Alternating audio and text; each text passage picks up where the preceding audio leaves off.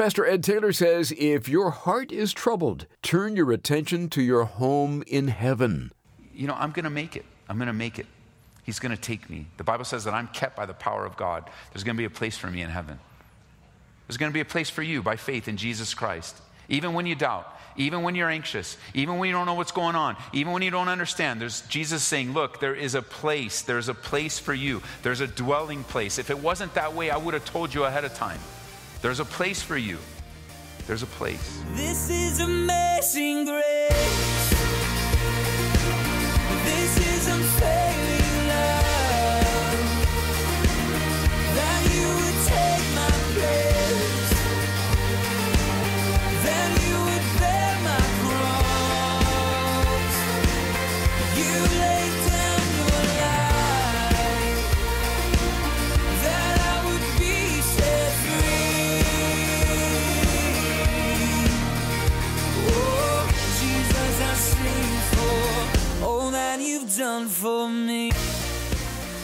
A failing marriage, the loss of a job, a rebellious son or daughter refusing to abide by the rules of the house, sickness, and the loss of a loved one. Throughout life, there are many things that bring us down, but it's at that time we need to look up. In John chapter 14, the disciples are greatly troubled, and it's interesting to see where Jesus directs them right on up to their future home in heaven. Let's seek to apply these comforting words to our lives by joining Pastor Ed Taylor. We're talking about the remedy for a troubled heart on Abounding Grace. And that brings us now to John's gospel. In a time of great duress, in a time of great anxiety, and a time of great difficulty for the disciples that were following Jesus. And in order to really understand chapter 14, let's go back to chapter 13 and pick up in verse 31, just so we can get a little bit of background to understand the significance of what Jesus says in chapter 14. Because remember, in the original Greek manuscripts, there were no chapter breaks, no verses. This just all read straight through. But because we have chapter breaks and, and we have verses, we sort of take little sections and paragraphs, which is fine, there's no problem with that. But sometimes we miss the free flowing work uh, and free flowing word that God is giving to us of the situation at, the, at hand. Chapter 14 should not be separated from chapter 13, really, in our time. So let's look at it from verse 31. So now, when he had gone out, this is John 13, 31. And speaking of Judas, Judas just took the piece of bread and left their presence. He's going to go and betray Jesus. So when he had gone out, remember they're sharing that meal together. Uh, this, this section of John is the last week of Jesus' life. All the way through chapter 21 now, we're going to look at Jesus' life. And here they're eating together, and Judas has gone out. And so Jesus says, Now the Son of Man is glorified, and God is glorified in him. If God is glorified in him, God will also glorify him in himself and glorify him immediately. Usually, when we think of the word glory or glorified, we think of it in really good terms. Oh, the Lord be glorified. Uh, we want to see your glory, and it's in really great terms, but Jesus isn't using it so much in great terms in the immediate here. He will be glorified, but he will be glorified through the beating and crucifixion that will happen just days from now. He will be glorified. He's thinking of the salvation of you and me thinking, man, what is about to happen is going to be wonderful. It's going to be great. God will be glorified. It's time. The betrayer is at hand and it's time. And Jesus is really preparing them from what's up ahead in the next few days. There'll be no more parties with him, no more fun, no more miracles. They won't have their buddy with them to ask questions, to watch, you know, watch him serve people. They, he's going to be gone. He's going to be gone. And I, he's not just going to be gone, but they're going to see him viciously beaten, crucified between two criminals that deserve it. And then verse 33 little children.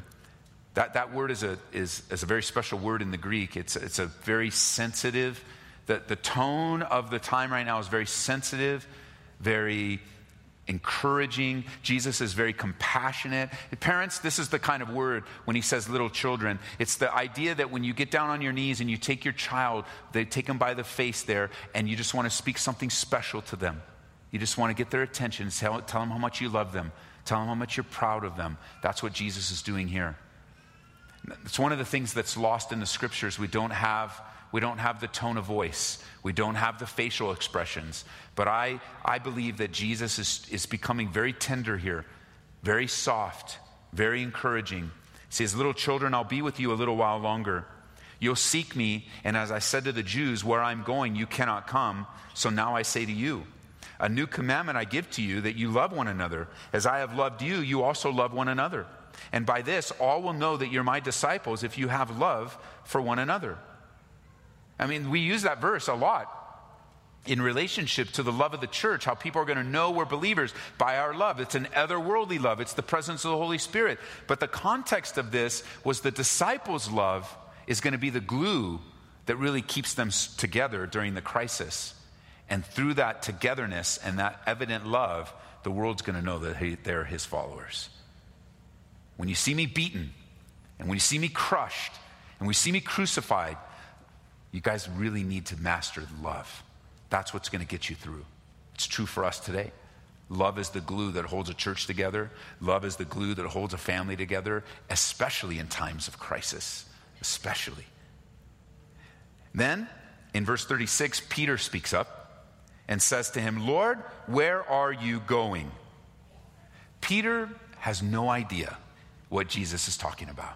And as we've seen that more and more, it's encouraging to us that there are times when we have no idea what the Lord is doing.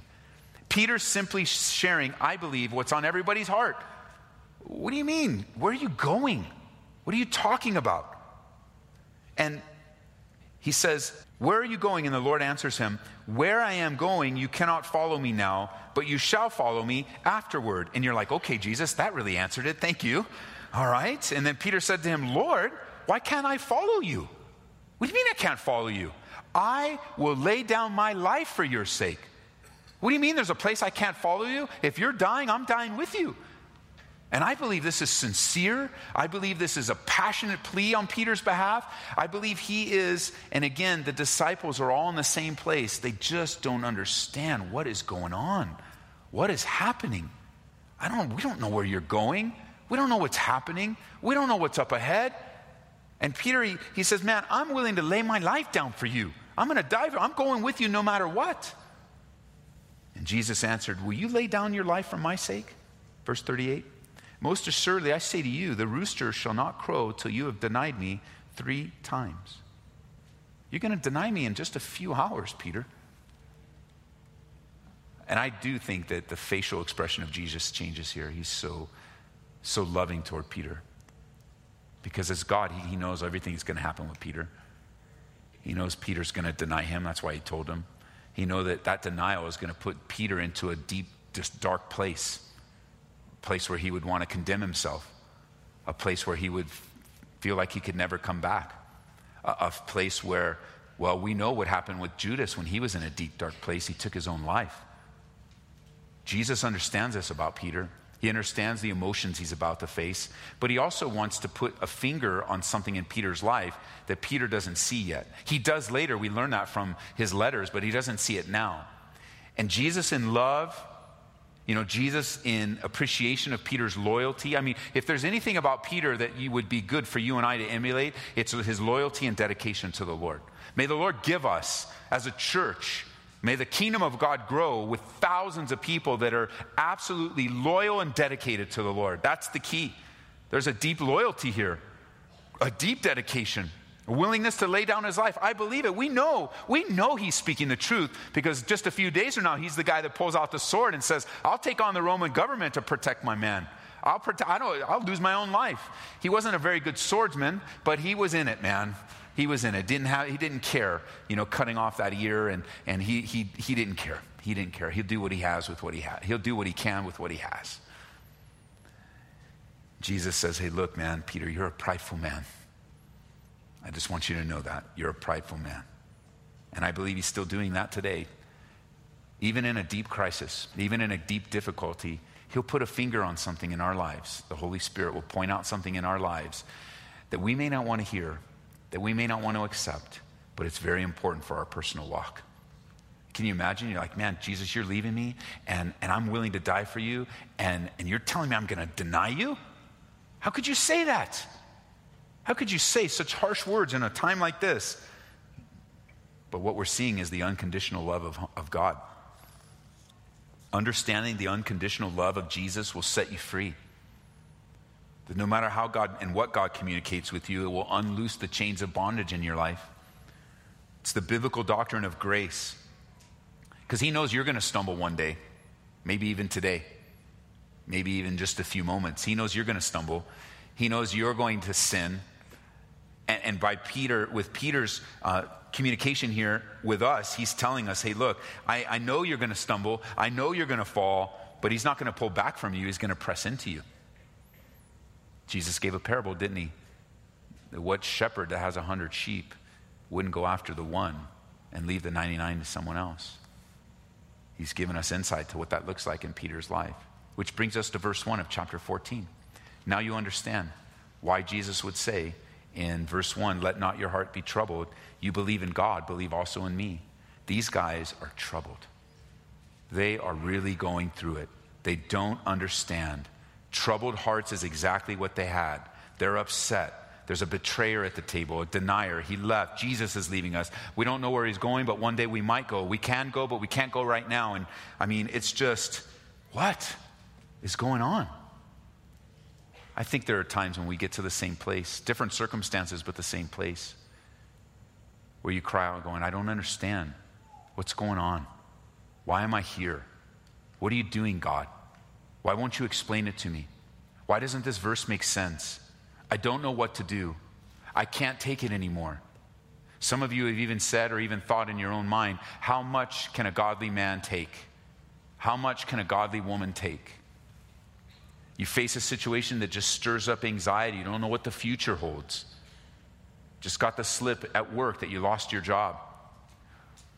Layoffs have come, but you survived the layoff, but now you're wondering, well, man, how am I going to do the work of 30 people? I could barely do the work of two people last, last week, and now, and, and there you are, and you've got a situation that's outside of your control. There's nothing that you can do except hope that the person will be merciful to you. I mean, on and on the list goes. And some of you are like, wow, Ed, I wasn't worrying before I got to church. Now you're messing my head up. It's real life. All of us face these things. And the same word to the disciples is the same word to us. Let not your heart be troubled. That's a command. We don't use that phraseology today. Let not your heart be troubled. We would say it today. Don't let your heart be troubled. It's not just, you, you may not be able to control the situation. But you can control how you deal with the situation, how much you think on it, how much you mull over it, how much. Because when you do that, what happens? You start to think the worst, and then you think the worst of the worst, and then you think the worst of the worst, and before you know it, man, the situation's so far, so, so exploded in your mind that there's no faith or trust in your heart that God is who He says He is. And it's almost like Jesus is saying in verse 1 Trust me, sons, trust me, daughters, trust me. I'm in control. Corrie ten Boom put it this way. He said, Worry, she said, worry does not empty tomorrow of sorrows, it empties today of strength. And we're robbed. I think back to say, well, what, you, what were you worrying about 10 years ago? And unless you kept a journal, you may not even know. But God came through, and you're still here. And God's faithfulness is still shining brightly in your life. Yeah, maybe the pain is still there, and maybe the difficulty. You may, uh, like Jacob, limp into heaven. That may be God's call for your life. You're just going to limp into heaven. That limp will always remind you of the wrestling with God, it'll always remind you of the situation. But you're standing in the grace of God, and you're here today. And God would teach us not to worry. Let not your heart be troubled. Believe in God, believe also in me. In my Father's house, he says in verse 2, are many mansions. If it were not so, I would have told you, I go to prepare a place for you. The whole issue that Jesus is bringing out, both at the table, and he's still at the table with them, but now he's trying to do it a different way, is you've got to remember, guys, there's more to this life than this life. Eternity awaits us, eternity is ahead of us. And he's also answering the question where he's going. He's going to heaven, back to his Father. And in heaven, there are many mansions. This is an unfortunate translation. It's that way in the New King James and in the Old King James. It's unfortunate.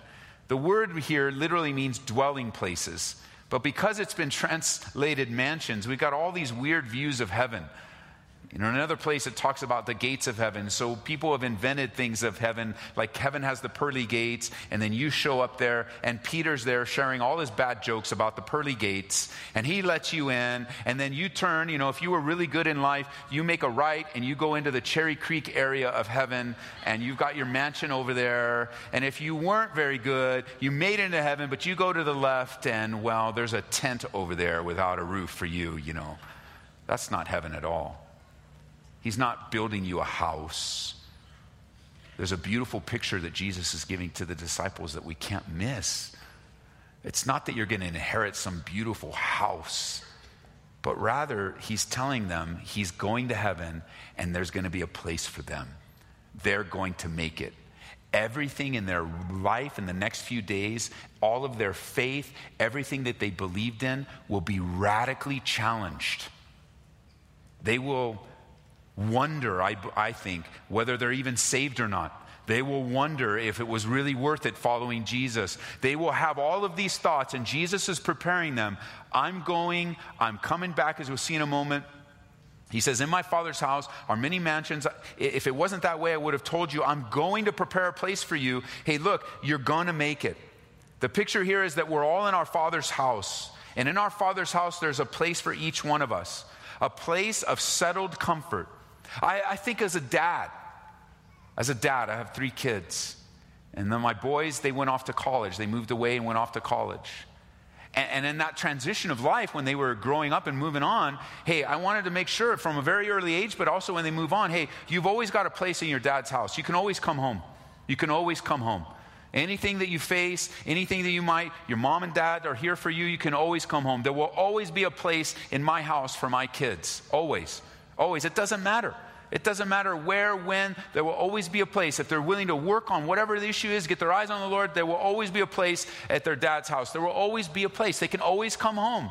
Now, we may have rented out their room while they were gone, and we need to find another place for them, but they're my kids. They can always come home. And I think of my Heavenly Father. You know, I'm going to make it. I'm going to make it. He's going to take me. The Bible says that I'm kept by the power of God. There's going to be a place for me in heaven. There's going to be a place for you by faith in Jesus Christ. Even when you doubt, even when you're anxious, even when you don't know what's going on, even when you don't understand, there's Jesus saying, Look, there is a place. There's a place for you. There's a dwelling place. If it wasn't that way, I would have told you ahead of time. There's a place for you. There's a place. My kids will always have a place at home. Of course, my oldest son is in heaven, so I'm going to be meeting him uh, soon enough. You know, heaven's going to be filled with surprises. There's probably a couple surprises that, that I can think of when we get to heaven. Because there are times when you don't think you're going to make it. There are times when you're just wondering. So, one of the surprises, you're going to be walking through heaven, you know, through the pearly gates, through all the neighborhoods, whatever it's going to be like. You're going to walk through and you're going to see a buddy of yours from high school, and you're going to be shocked that she is there. And you're going to go, What are you doing here? You made it. And then the second shock of heaven will be Wait a minute. Are we in heaven? Because I'm here. I made it. We made it in heaven. And many of us have loved ones that my mom is there, my dad is there, uh, my wonderful son is there. There's going to be a place.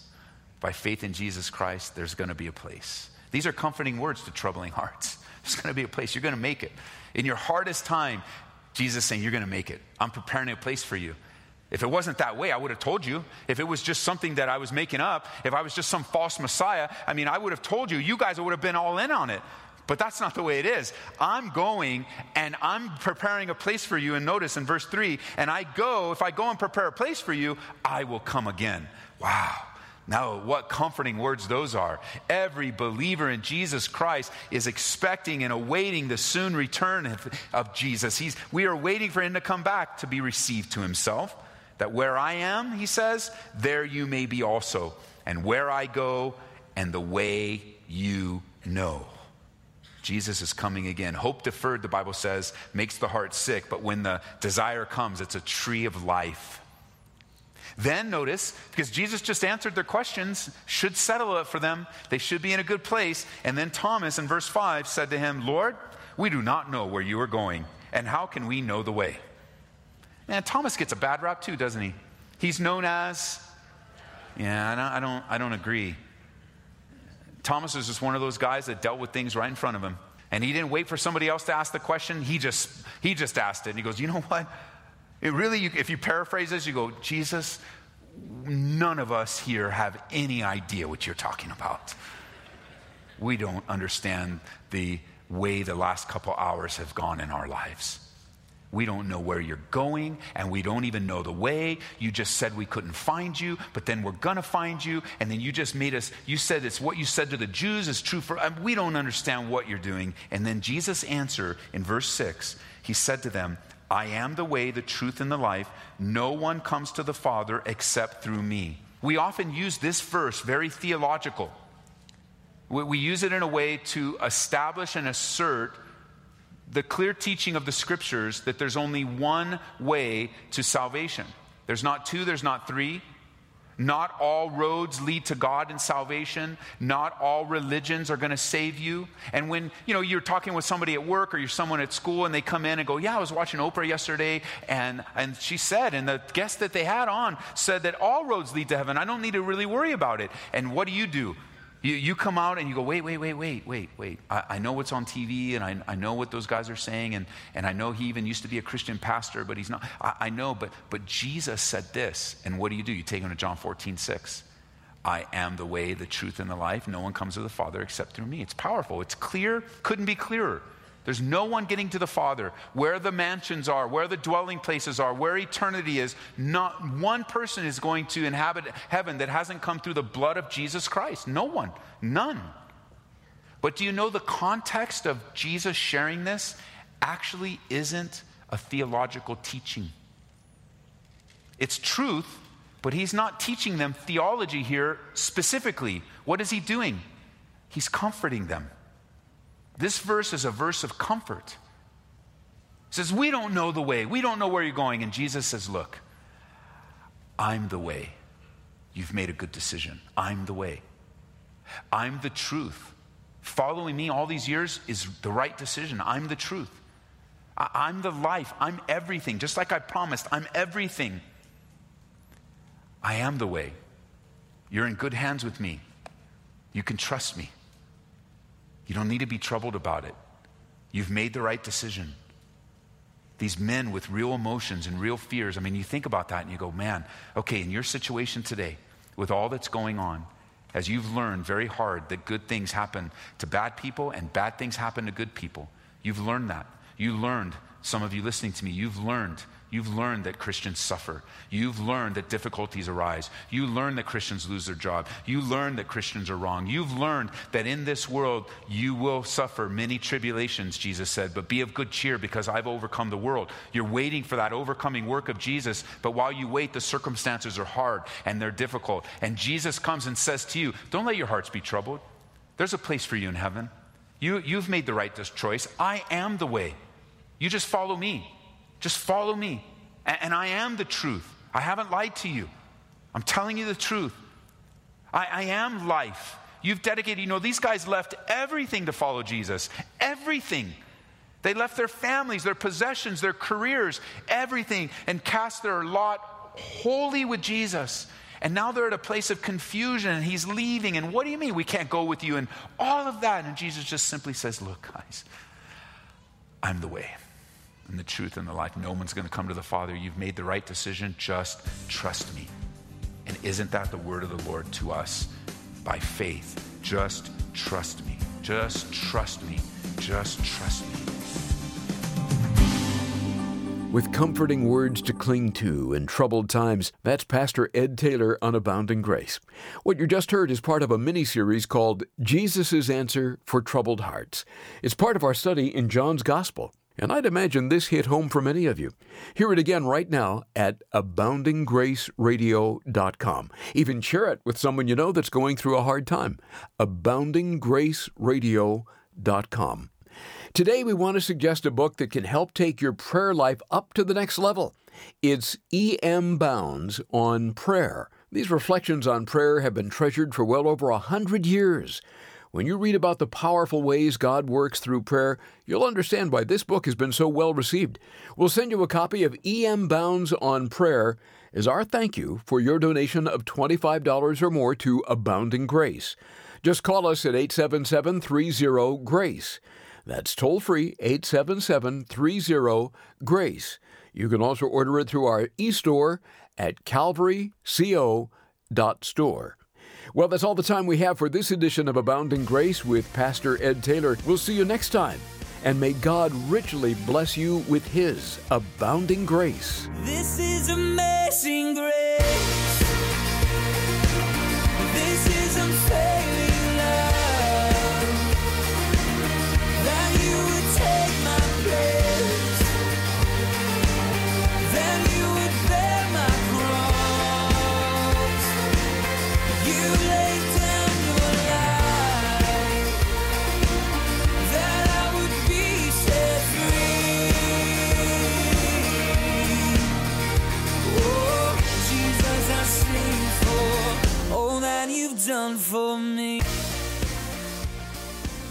Abounding Grace is brought to you by Calvary Church in Aurora, Colorado.